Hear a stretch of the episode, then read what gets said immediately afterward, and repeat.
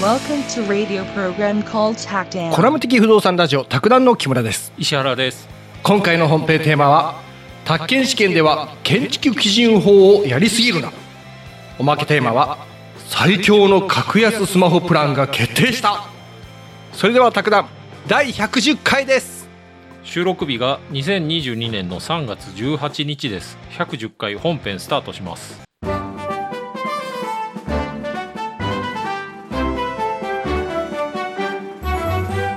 じゃあ今日ははい2021年の10月に行われた、はいうん、宅建試験の問題を解いていきます。こないだ解いたやつおーおーの、はいこないだ問い18を解いたんですけど、はいの選択肢の1と2をやったんで、はあ今日は選択肢の3と4を解いていきます。なんかね、うん選択肢なのに、うん。一問一問のね層がなんか厚いというかね、うん。で、あの、今日のはよくわからないんで、本当あ石原さんがうん。多うん分、分かってる人いないんで、日本でも40人ぐらいしかいないんじゃないかなっていうぐらいな感じ。 あんなに受けて40人しかいないのいやそうそうそうそう。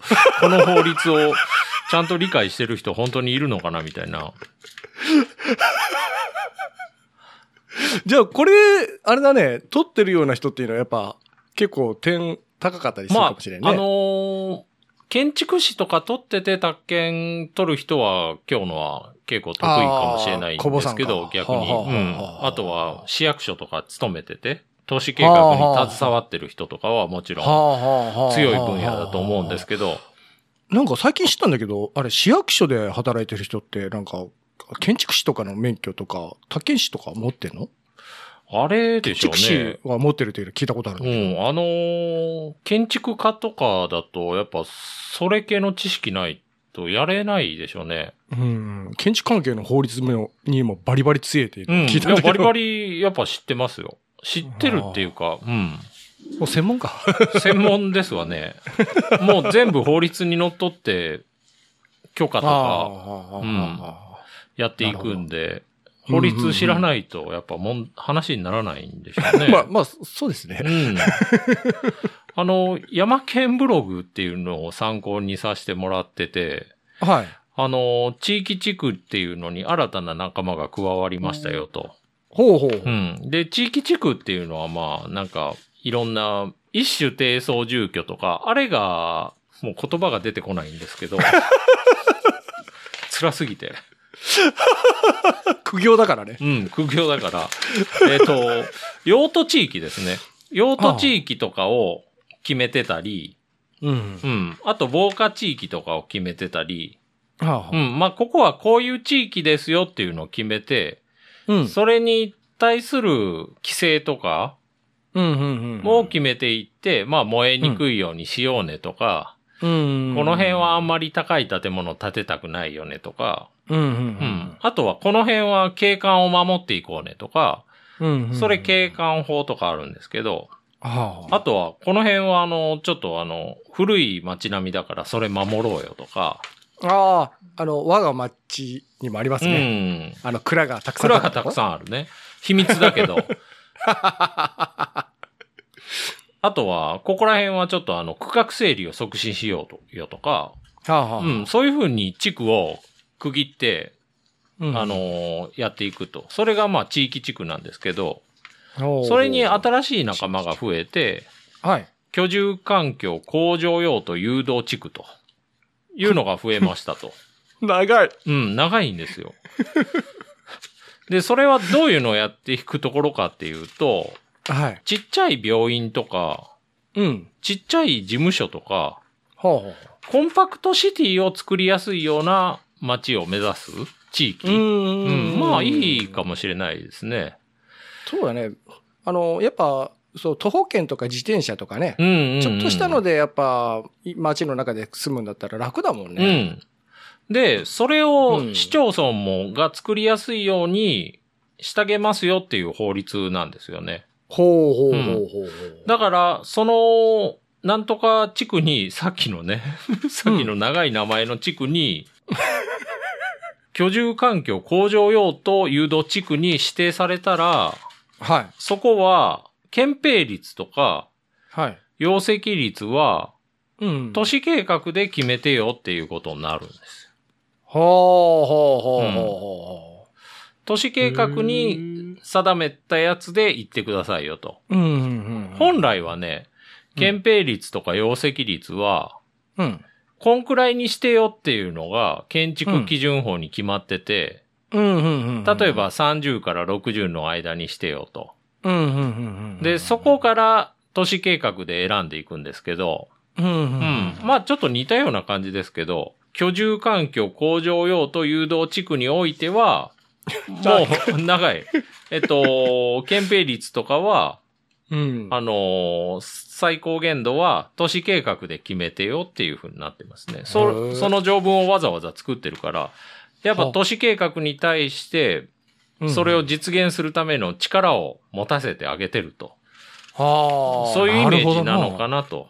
う。なるほどな。うんんうんうん。建築基準法っていうのはあくまであのー、国の方でね、作ってる法律なんで、結構じゃあ自由な幅増えるよね。やっぱ自治体に力持たせてるっていう意味なんじゃないかなと思うんですけうんうんどうんう、んで、やっぱ自治体でね、あうの、ん国で、この県のこの市のこの辺はこうしようって、きなかなか決めれないと思うんですよあ。あ、はあ、はあ、はあ。やっぱ、地元の人でこうしたいよねっていう気持ちを、ううんん、うんうんうん。じゃないかなって思うんです けど、そうだろうねう。ん。市役所の人に聞いてみたらいいですけどね。聞くかな。うん。あ、でもね、やっぱ、たまに市役所行って話すると、チャンスあったらそういうの聞いてみるんですけど、おーそしたらやっぱすごい深い話が入返ってくるから、すごいいいですよ。へえ、石原さん、それ、いいね。うん。ねえうんそれって知識になるしさ、石う原さん。ん、そうですね。ああの、市役所の人らやっぱ、で、そういう専門的な話しだしたら、すごいいいですよ。 マジで、うん。すごそうだな。すご本当いに。。 これはもう足元にも及ばないですよ、 僕ら。でも聞いてても結構楽しそうだねう。ん。だからね、あのーうんさっきの居住環境向上用途誘導地区はい。を定めたら、はい。そこの憲兵率とか、うん。容積率を都市計画で決めたら、うん。それに従ってやってくださいよと。都市計画にお任せしますよ、みたいな。そんなイメーなジ。るほどねう。ん。これで問題解けますんで。あ、解ける今大体もう答え言っといたんで、あの、あまり惑わされないようにね、あの途中、あー途中ちょっと余計なあれも入ってきますけど、あ、本当に。。はいい、ちょっと行ってみましょうか、もう。うん。答え言ってくれてこもいいれじゃなで、いあの、解けな、解けなくてもいいですから。これ、行きましょうか。あのーまあ編集でね編集ではいそうそうそうそう。えっ、と、選択肢3、はい。問い18の選択肢3ですね。あはい、いきます。居住環境向上用途誘導地区内においては、あ。はい。公益上必要な一定の建築物を除き、はい。建築物の憲兵率は、はい。長いですね、これ問題が。長いね。うん最初の方もう覚えてないよ。はい。居住環境向上用途誘導地区に関する都市計画において、都市計画においてきましたね、これあ。、あ来たよ。はい。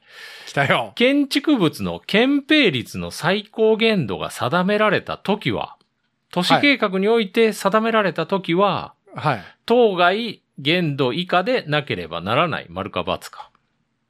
都市計画に、 ちょっと待って定められた、そう、都市計画に定められた場合は、それに沿ってだよね。はい。はい。で、うん、丸じゃないの正解、丸ですね。はい。ね。定められ、なんかうん。石原さん、問題がね、うん。あの、もっとこう、あの、普通の日常会話みたいな問題 な。これね、この問題文って、そのままこれが、あのー条文なんですよ。条文そのま条ま文コピペしてるだけみたいな感じだから。本当に分かりづらい、だから分かりづらい。ただ、うんまあ、条文に沿った問題にはなりますわね、自動的うに。ん。うん。あれだね、最初に問題言って、後で説明してくれて答えを言うって。うんそれでもいいですけどね、ほんとね。次、じゃあ、問い4、あ、選択肢4。あの、最初に問題言いますよ。 ああ、いやいや、いいですよ。今までのい、や、あ全の、然。い行きましょうか。都市計ちょ画っ、あの、なんでかというと、はい。 問題覚えてないかもしれない。うんそうそう。あの、都市計画区域内のゴミ焼却場の用途に供する建築物について。はあ、はうん、ゴミ焼却場ですね。あ、はあ。特定行政庁が、うん。建築基準法第51条に規定するうん。都市計画審議会の議を経て、その敷地の位置が都市計画上支障がないと認められて、許可した場合においては、はい都市計画においてその敷地の位置が決定しているものでなくても新築することができる。これもうこんなの解けないですよ。これ丸だね。うん。で、答え は、答えは丸なんですよ。ああ、うん知ってたよ。うん。まあ、行きましょうか、これ。まあ、どういうことかっていうの を。無理だって。あの、横浜市のページ持ってきてて、うん。うん。で、さっきの建築基準法第51条っていうところの部分なんですけど、はあの、建築基準法第51条では、はいあの、もう、建てられませんよっていうのが決まってて、あ。うん。何建てられないのっていうと、基本的にあの、最初に都市計画で決めとかないと、もう後から建てれませんっていうのが、うん。例えば火葬場とか、あと土地区場うん。あとはね、汚物処理場とかゴミ焼却場とか、うん。はあと卸売市場もそれに入ってるんですけど、あ、はあと産業廃棄物の処理施設とかゴミ処理施設とか、あ。うん。こういうのはもう基本最初に都市計画で敷地の位置まで決めといてよと。ああ、そうしないといろんな。なとこ建てられても、これ前にやった任備ですよね、結局。ニビ not in my backyard. あのあうぼ自分の近くに建てないでよっていうのを前エピソードやったんですけど、あ、やったね。うん、あそれは覚えてる。うん、んお墓とかもね、お墓うのんそばは意外といいよあみの、たいなんな。ちゃ、けん、検温施設かな。うん、そうそうそう、県央施設。これ、だから、あの、都市計画でちゃんと決めといてよと。うんうんうん。ただね、あの、一部例外が、を作ってあげますよと。それがまあああ、51条の正し書きっていうやつなんですけど、うん。ただし、都市計画審議会っていうところで話し合いをして、はい。そこが、まあ、この分だったら問題ないよねっていうふうに認めたら、うん。あの、建築可能になりますよと。はあ。うん。一応そういう正し書きがありますっていう感じですね。うんうんうんうん。橋本事務所っていうところのページを参考にするんですけど、はい。橋本事務所さんそういう許可をね、取る専門みたいで、うんうん。うん。あの、建てれないけど、うん。えっ、と、立てれる例外がありますよと。これがね、あのー、その他政令で定める処理施設っていうふうに、あの、条文に書いてあるんですけど、うんうん。それ、何っていうと、一般廃棄物のゴミ処理施設とか、うん。あとまあ、産業廃棄物の処理施設とか、こういうのを、さっきの審議会、都市計画審議会で決めてもらったら建てれるようになりますよと、それやってあげますよと、橋本事務所さんが。はあ。これ、これなんか、やっぱやるの2、3年かかるみたいです。めちゃめちゃ大変。これ担当してる人転勤するんじゃないねえ。その新、都市計画審議会って何っていうと、うん。あの、街づくりの話し合いするけど、そはのあ行政の人だけじゃなくて、うん。他にもあの、議員さんを入れたり、はうん。あとは、あの、市区町村の長あ。まあ、村長とか町長とかね、うん。とかも入ったりして話し合いする会議をやりますよと。で、それがやっぱ2、は3あ、年に2、3回しか開催されないとみんな忙しいから、はうあ。ん、それもあるんでしょうね。で、それ一応条件決まってて、うん。あのーゴミ処理施設なら、1日あたりの処理能力が5トン以上のゴミ処理施設うん。ううんん。。まあちょっとデカめじゃないと逆にダメなんでしょうね。ちっちゃいとこでゴソゴソされても困るよ、みたいああ、な。はあ、はあ、はあ。で、あと用途地域にしても、まあ準工業か工業か工業専用地域の中ならいいよとか、うん、うんうん。あと、ちゃんんと学校から100メートル離れてよとか、結構いろいろ決められてるんですよね。うん。うん。ううんん。そういう基準をちゃんと守ってる分は審議会で許可が出るかもしれないみたいな。そんな感じ。なるほど。うん。で、その審議会で許可が出たら、うん。都市計画で決まってなくても、建てていいよと。素晴らしい。こういう流れ大です。変だうね。ん。でも、これ、宅建で出します から、出すなよって。そこれをね、うん。そ宅建士、いろんなものに精通せんといいねだってこれ僕もね、これ予習するのにやっぱ1時間2時間ぐらいかかりましたから、理解するのに、あ、そういうことなのっていうのを、はあ 石原さんが。そう、ネットで調べて、え何ってへえ。そその51条正し書きをまず検索するところから始まりますから、石原さん、法律にだんだん詳しくなってるよね。だんだん ね、卓談のおかげで、すごい。ねえ、 ほんと。で、まあ、2、3年かかるから、あのー俺に任せろと、橋本事務所さ んが。で、橋行本通るみた政のいだね審査手数料自体16万円とかかかるみたいですね。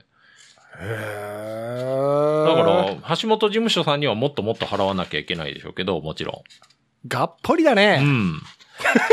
あのー問題行きましょうか、じゃあ一応。あ、もう一回ちゃううん、選択肢4。行きますよ。あ、カモン。えー都市計画区域内のはい。ゴミ処理場の用途に供する建築物について。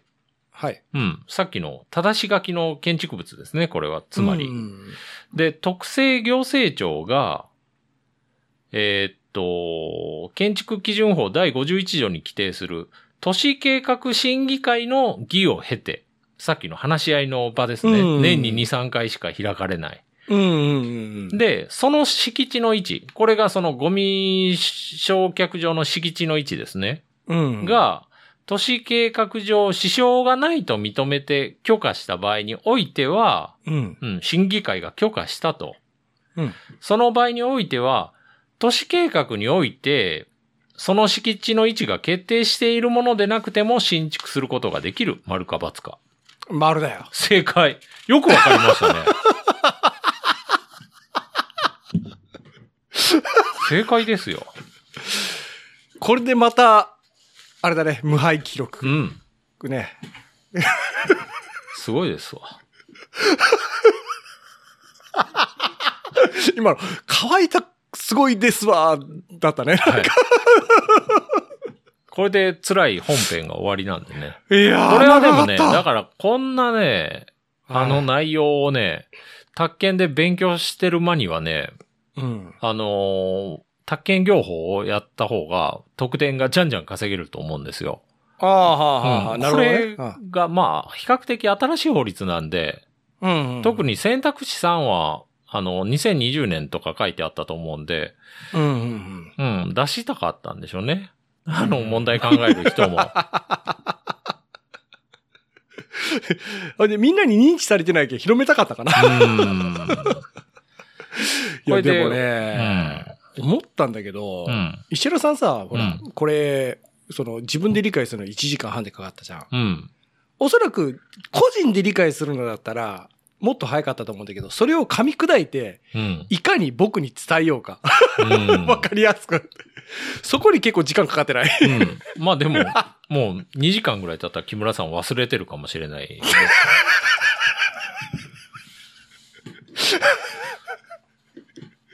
もう聞きながら忘れてる。はい。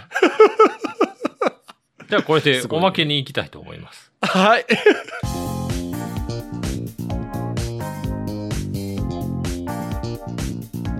木村さんに冒頭読んでもらったんですけど、はい。えっと、ついにプランが決定したと。最強のプランが。ほまあ前もちらっと言ったんですけど、これ。はうん。この話僕好きなんで、い。ほ僕のブログにもまとめたい、まとめといたんで、うはい。卓談石原とかで検索したら多分出てきますから、うん、うん。最。強の通信業者のプランを勝手に決定したと。で、でもいいね。興味ある人たくさんいるんこじゃれない結論的にはね、はい。月額税込みで1265円で、はい。通話料無料で、はい。通信制限もあのほぼなしという。すごいね。うん、そうなんですよ。ただちょっとスピード最高には速くないですけど、ううん、。あの、実用限度実用程度っていう条件付きではあるんですけど、ああこれ SIM カードが2枚入る機種じゃないとダメなんですよ。はあはあはあはあ、で、iPhone だとね、iPhone11 以降ならいけるから、木村さんできないんですけど、これごめんなさい、ね。ちくしょはい。まあでも1枚の人はね、これどっちかでも使ったら結構いいと思います。うはあはうあん。で、あの2枚使える人はもういっちゃってください。うんで、通話用は、うんの SIM は楽天モバイル。はあはあうん、もうこれいいですね。通話料無料なんで。はあはあはあはこれがね、本当無料なんですよ。どあこに、すごいねうん、あの、固定電話にかけても無料だし、うん携帯にかけても無料だし、不思議なんですけど、 なんでなんだろ本当ね、う、うんまあなんかね、ラあの、LINE 通話ってあるじゃないですか。うんあれを、のもうちょっとそのいろんなのに使えるバージョンみたいなイメージみたいですけどうんこれあやっれてくだ通話さ回い線じゃなくてあれあのなんかほらメールとかのああいったで、んあのか回線みたいモなバやつイル通信まああの IP 電話ですわね要すはあはるにあはうんあなるほどはいこれもうやってください、でただこれあの発信するときにうん楽天リンクっていうアプリから発信する必要があるとまああー LINE 通話とかと同じような感じですわねうんうん普通の通話アプリから発信しちゃうと有料になるんでこれは気をつけてくださ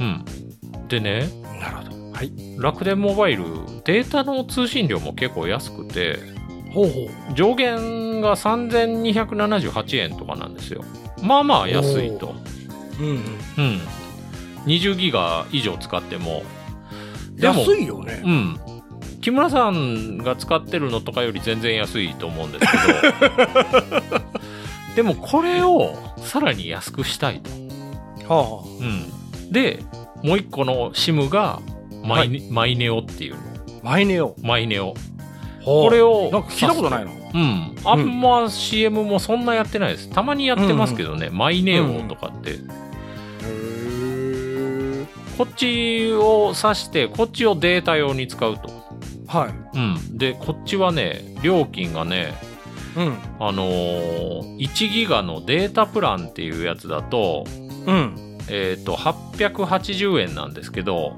はいただこれ1ギガ使い切っちゃうとはい通信速度めっちゃ遅くなるんですよはあはあでダメじゃんとうんでこれにオプションかますとうんこれがね385円のオプションではい低速の通信速度がはい速くなるオプションってあるんですよはでその速度が1.5メガ BPS とあはあはそれがどんくらいかなっていうとねどのくらいかなっていうと、あの YouTube とかはもう普通に見れますあいやそれがすごいねうんなんか YouTube 上手に作ってますわねあれああそうの仕組み自体を、うん、ある程度低い速度でも見れるように作ってあるであウーェブとかも見れるしニュ,、うんニュースアプリも普通に使えるしうんもちろんその LINE 通話とか楽天電話も普通に使えるんで、うんうんうん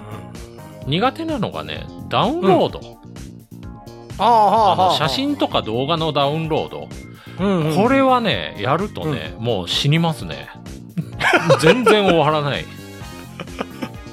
写真もうん、ああとはそのあまあ写真は結構いけるけど動画はダメ、ダウンロード ねあ絶望的な YouTube とかはストリーミングじゃないですか、ああ見ながら落としようっていそうそううそうそうそうあれは全然いけるけど一う旦ん全部落とすっていうのは本当時間かかるんで、はあはあはであとアプリとかプログラムをダウンロードするのも時間かかるんで、あうんうん、もうそういうのは家でやるとああ w i f i 環境で w i f i 環境で、なるほどうん、それをやればうんあの月額の料金が最初に紹介した、えー、と1265円でいけるとはあはあはこれはねもうどうぞやってくださあいいねいいいと思いますすごすごいね本当にそれをねはい片っぽしか SIM 入らないよっていう人はうんあの、例えばマイネオだけ使って、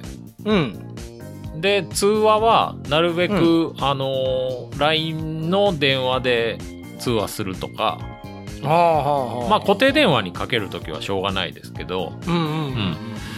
で、データあんま使わないよっていう人は、うん。楽天モバイルはあはあはあ。 1ギガまでは無料ですから楽天モバイルそうそうそれ言うの忘れてたんですけどはあ。あのじゃあら楽天モバイルの一ギガあ本当にデータ使わない人なんかもう楽天モバイルだけで済んじゃう俺へそうなんですよえ楽天モバイルねいデータ1ギガまでは基本料さえかからないんですよちょっと待ってマジでマジなんですよで楽天モバイル最初ねうんあのーそれさえ全部無料っていうのを1年間やっててうんその時は本当すごかったですねそのデータなんぼ使っても無料を1年間やってましたからはーい通話も無料デ通ータ話も無料データも無料それさすがに怪しすぎてねななかなかみんな飛びつかなかったですからでだんだんえこれ本当に無料だし普通に使えるじゃんっていうのが分かって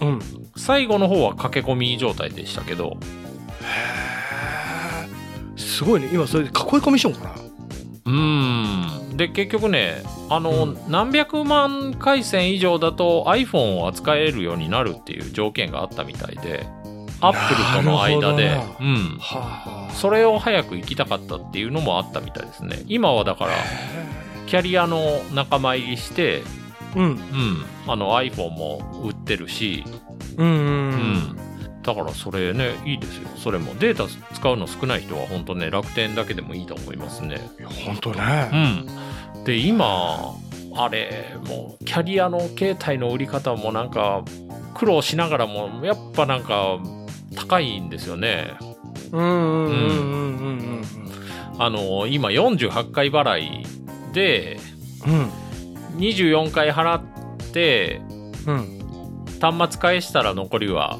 免除とかあったりねはあはあはあでそれ途中で解約しする時は全部払ってよとかなるんで結結局それで縛られちゃうんですよねうんなんか石原さんのあの知り合いの学生の子の話しようとじゃんうんねえ、うんあの学生の身分であのな十何万円の借金を負うような形になるってね それでひ一月ごとのその分割払いは大したことないからうん払っていけるわと思うけど、実際よくよく考えたら学生で十何万のローンを組むって いう、昔はねあの端末だけを買うことってできなかったんですよ特にスマホの前あの、うんうんガラケーの頃はうんうんうんできなかったしドコモの端末はドコモでしか使えなかったうんっていうのがあったけどうんはやっぱ iPhone の辺から普通に店で買えるようになったんであはあはあそれって前買えなかったでしょ携帯を店で買うっていうの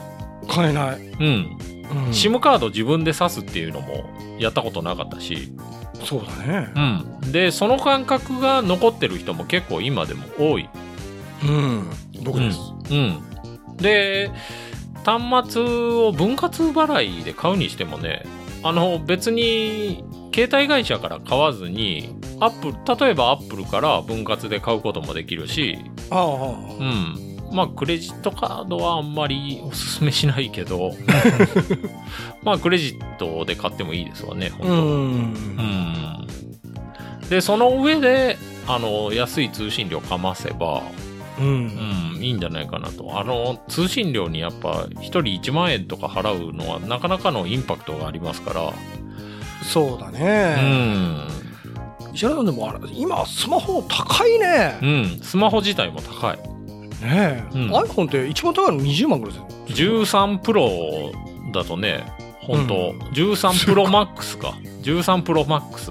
高い。のなんかすごい容量のやつ、うん、えびっくりだね一番最初にエクスペリア持った時に3万4万ぐ らいだったような気がするけおどー最近またね、ちょっと無茶な売り方してるところも出てて、はいあのー12ミニを1円とか、へえ13ミニを9900円とかへえそれ僕も買ったんで、またちょっとそれはまた別の時に ご報告します。ほうほうほううほん。本当に1円ですよ。う。1円なんだ。うん。へえ。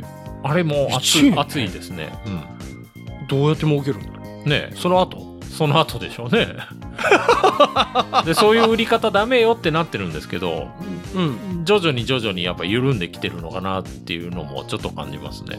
ああ。法律で決まったんだよね。法律、うん、自主規制かな、うん、あ規制まあなんそ、だうん、その辺だと思うんですけど、んうんうんうん、面白いです。でも、あれは研究しがいがあると思うんで。いや、そうだね。うんしかも、あの、その携帯代って、うん、結構今生活に直結するんじゃないかねえ、な。うん。だって、ねえ、い一月に数万払ってる人なんかさ。いや、そうなんですよ。 ほんとね。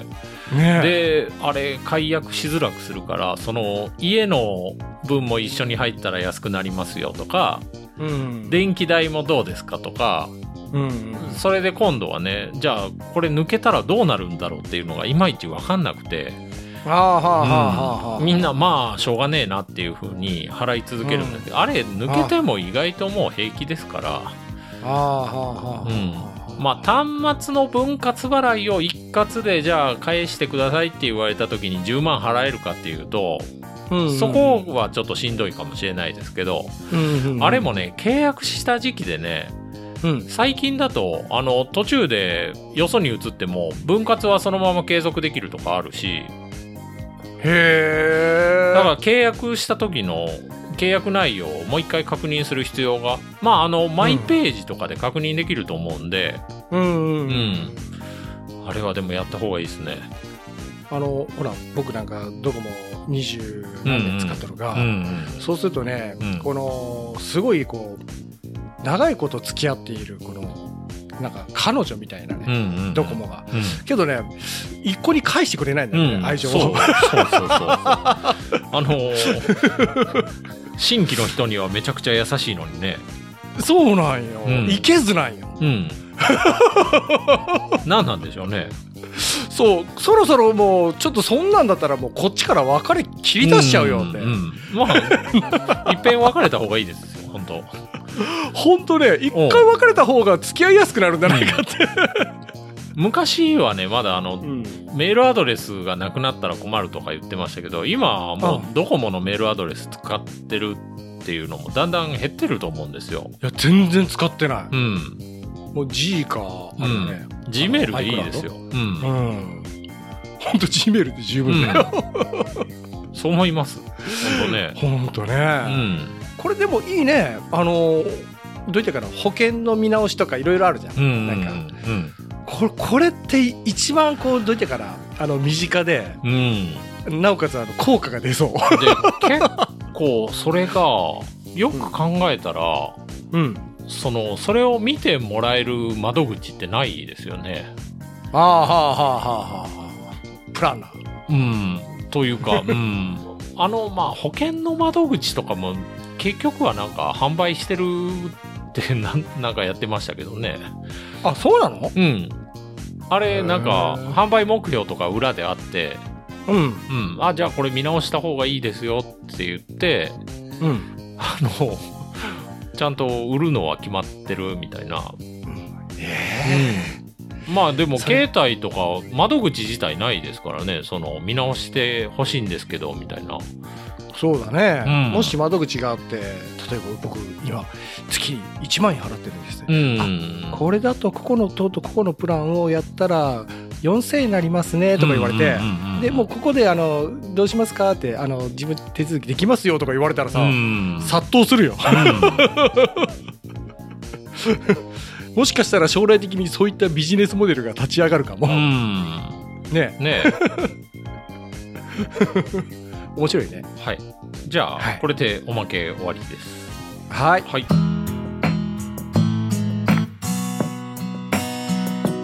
のペンタさんからお便りいただいててペンタさんうんこの間もいただいたんです けどもう連れですよねあの積水ハウス系でやってたとかあうんうのんペンキ屋さんですわねうんはいあのほら僕らのねはい。あの LINE のはい。アカウントの中でいろんな、ねあの仕事のことを報告してくださそうるがそうそうそう。そしたらね、はいなんかすごいいい仕事されてるよね。うんで、今回のお便り紹介すると、うんあのーまあ、某、スタジオジャパンで、に仕事に行っ たと。某スタジオジャパンそう。大阪の辺にある。第二の夢の国みたいなやつだそうねそうそうそう。で、そこに来てくれないかっていうふうにうん、依頼があったと。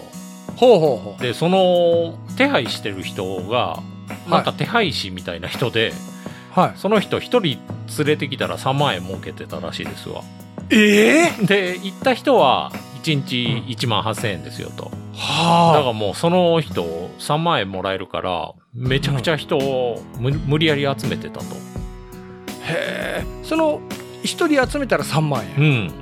はあでペンタさんもそれに行って、まあ、1万8,000円の分でい行ったら、はいえー、とここから読んでいくと、うん自分がいざ現場に行くとはいあの素人同然の人ばかりですとはあはあはあはあ一応職長って職業の職に長って書いて、まあ、現場監督みたいな人ですかね、はあはあって人はいましたが塗装歴23年の30代の男性でしたと、でちなみに自分はペンタさんですね、うん塗装歴20年以上ですごい一級塗装技能士ありで親方してるそうです職人雇ってるといやーすごいねでところが現か場っこいにいわ行くとそのしょうもない職長に振り回されるばかりでしたとあーで挙句に職長は足場から一人で落ちて自爆したとあ本当うん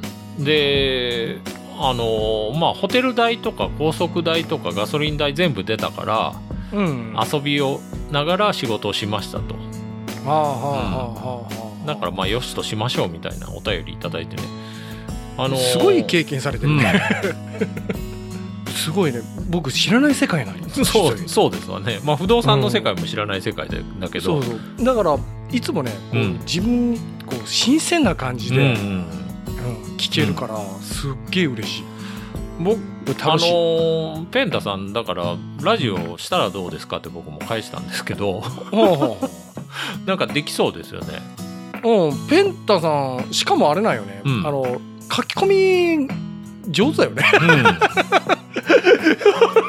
の一人語りのラジオしたらいいですようんとかうあれだよね拓大のキャスターはいるの技術的にね技術的なもんか技術的なもん木村さんあー技術的なとこ噛んでないからあそうだのね簡単に言いますけど、そういや石原さんだったらねうん、 いつも必ず何かをこうクリアしていくような感じがしてさ、何かこう直面したらそこを必ずクリアする、うんクリアするってあれ妥協したとこ見たことねえよな、まあいっかみたいな もう今日はあのあの建築基準法妥協しましょうねっていう話だったんですけ ど、それはねはい、というわけでペンタさんありがとうございましたあ本当ありがとうございます、ありがたいなあの力になるなあの世界もなんか大変ですわね結構人をそんな集めてとかって、そうだうん、ね僕もねなんか昔ね、うん、うん、あのースーパーの新築現場にほうほう人がいるから来ないかみたいな、ほうまだほあの二十歳二十歳なるかならないかぐらいだったと思うんですけどほうほうほうで朝4時集合とか言わ れてでそんな早く起きたことなかったからは徹夜して行ったんですよ い、いやいや、そしたら今いや度寝ねようもうめちゃくちゃ眠くてうんうん、現場で。で現場でなんかひたすらその陳列棚を組み立てる仕事だったんですけどほうほうほうほうほうほうでその陳陳列棚の陰でずっと寝てまし たねでめちゃめいやめちゃめちゃ怒られましたけど多あの分ペよンくタさん学が生の短期が短期のバイトでねあそうそうそんな1感日じ2日のスポットでやるやつだね、うんあれねペンタさんの現場もそんな感じだったんですよ ね多分ああペンタさんはでもあれなんじゃないち長期であれじゃないそこでちょっとやったんじゃないでしょうねうん、うね えん、でもペンタさんは寝てないだろうね石原さんその体で寝とったらすぐバレるねねまあ面白かったですけどねそれも、あいやいい経験ですねそのスーパーいまだにあるんでそこいあ行くたびにうんあここ俺作ったんよなってほとんど作ってねえけどって思いますねおオープンのオープンの時 ねそうそうそうそうはいいいじゃんあれだねなんかいろんな仕事の話ってやっぱ楽しいうね、んねえペンダさんのね書き込みも結構楽しみにしておいてはいまたお願いしますはいありがとうございました、今回もお聞きいただきありがとうございました皆様からのお便りをお待ちしています配信予定とお便りの宛先はホームページでご確認くださいでは次回もポッドキャストでお会いしましょうさようならさよなら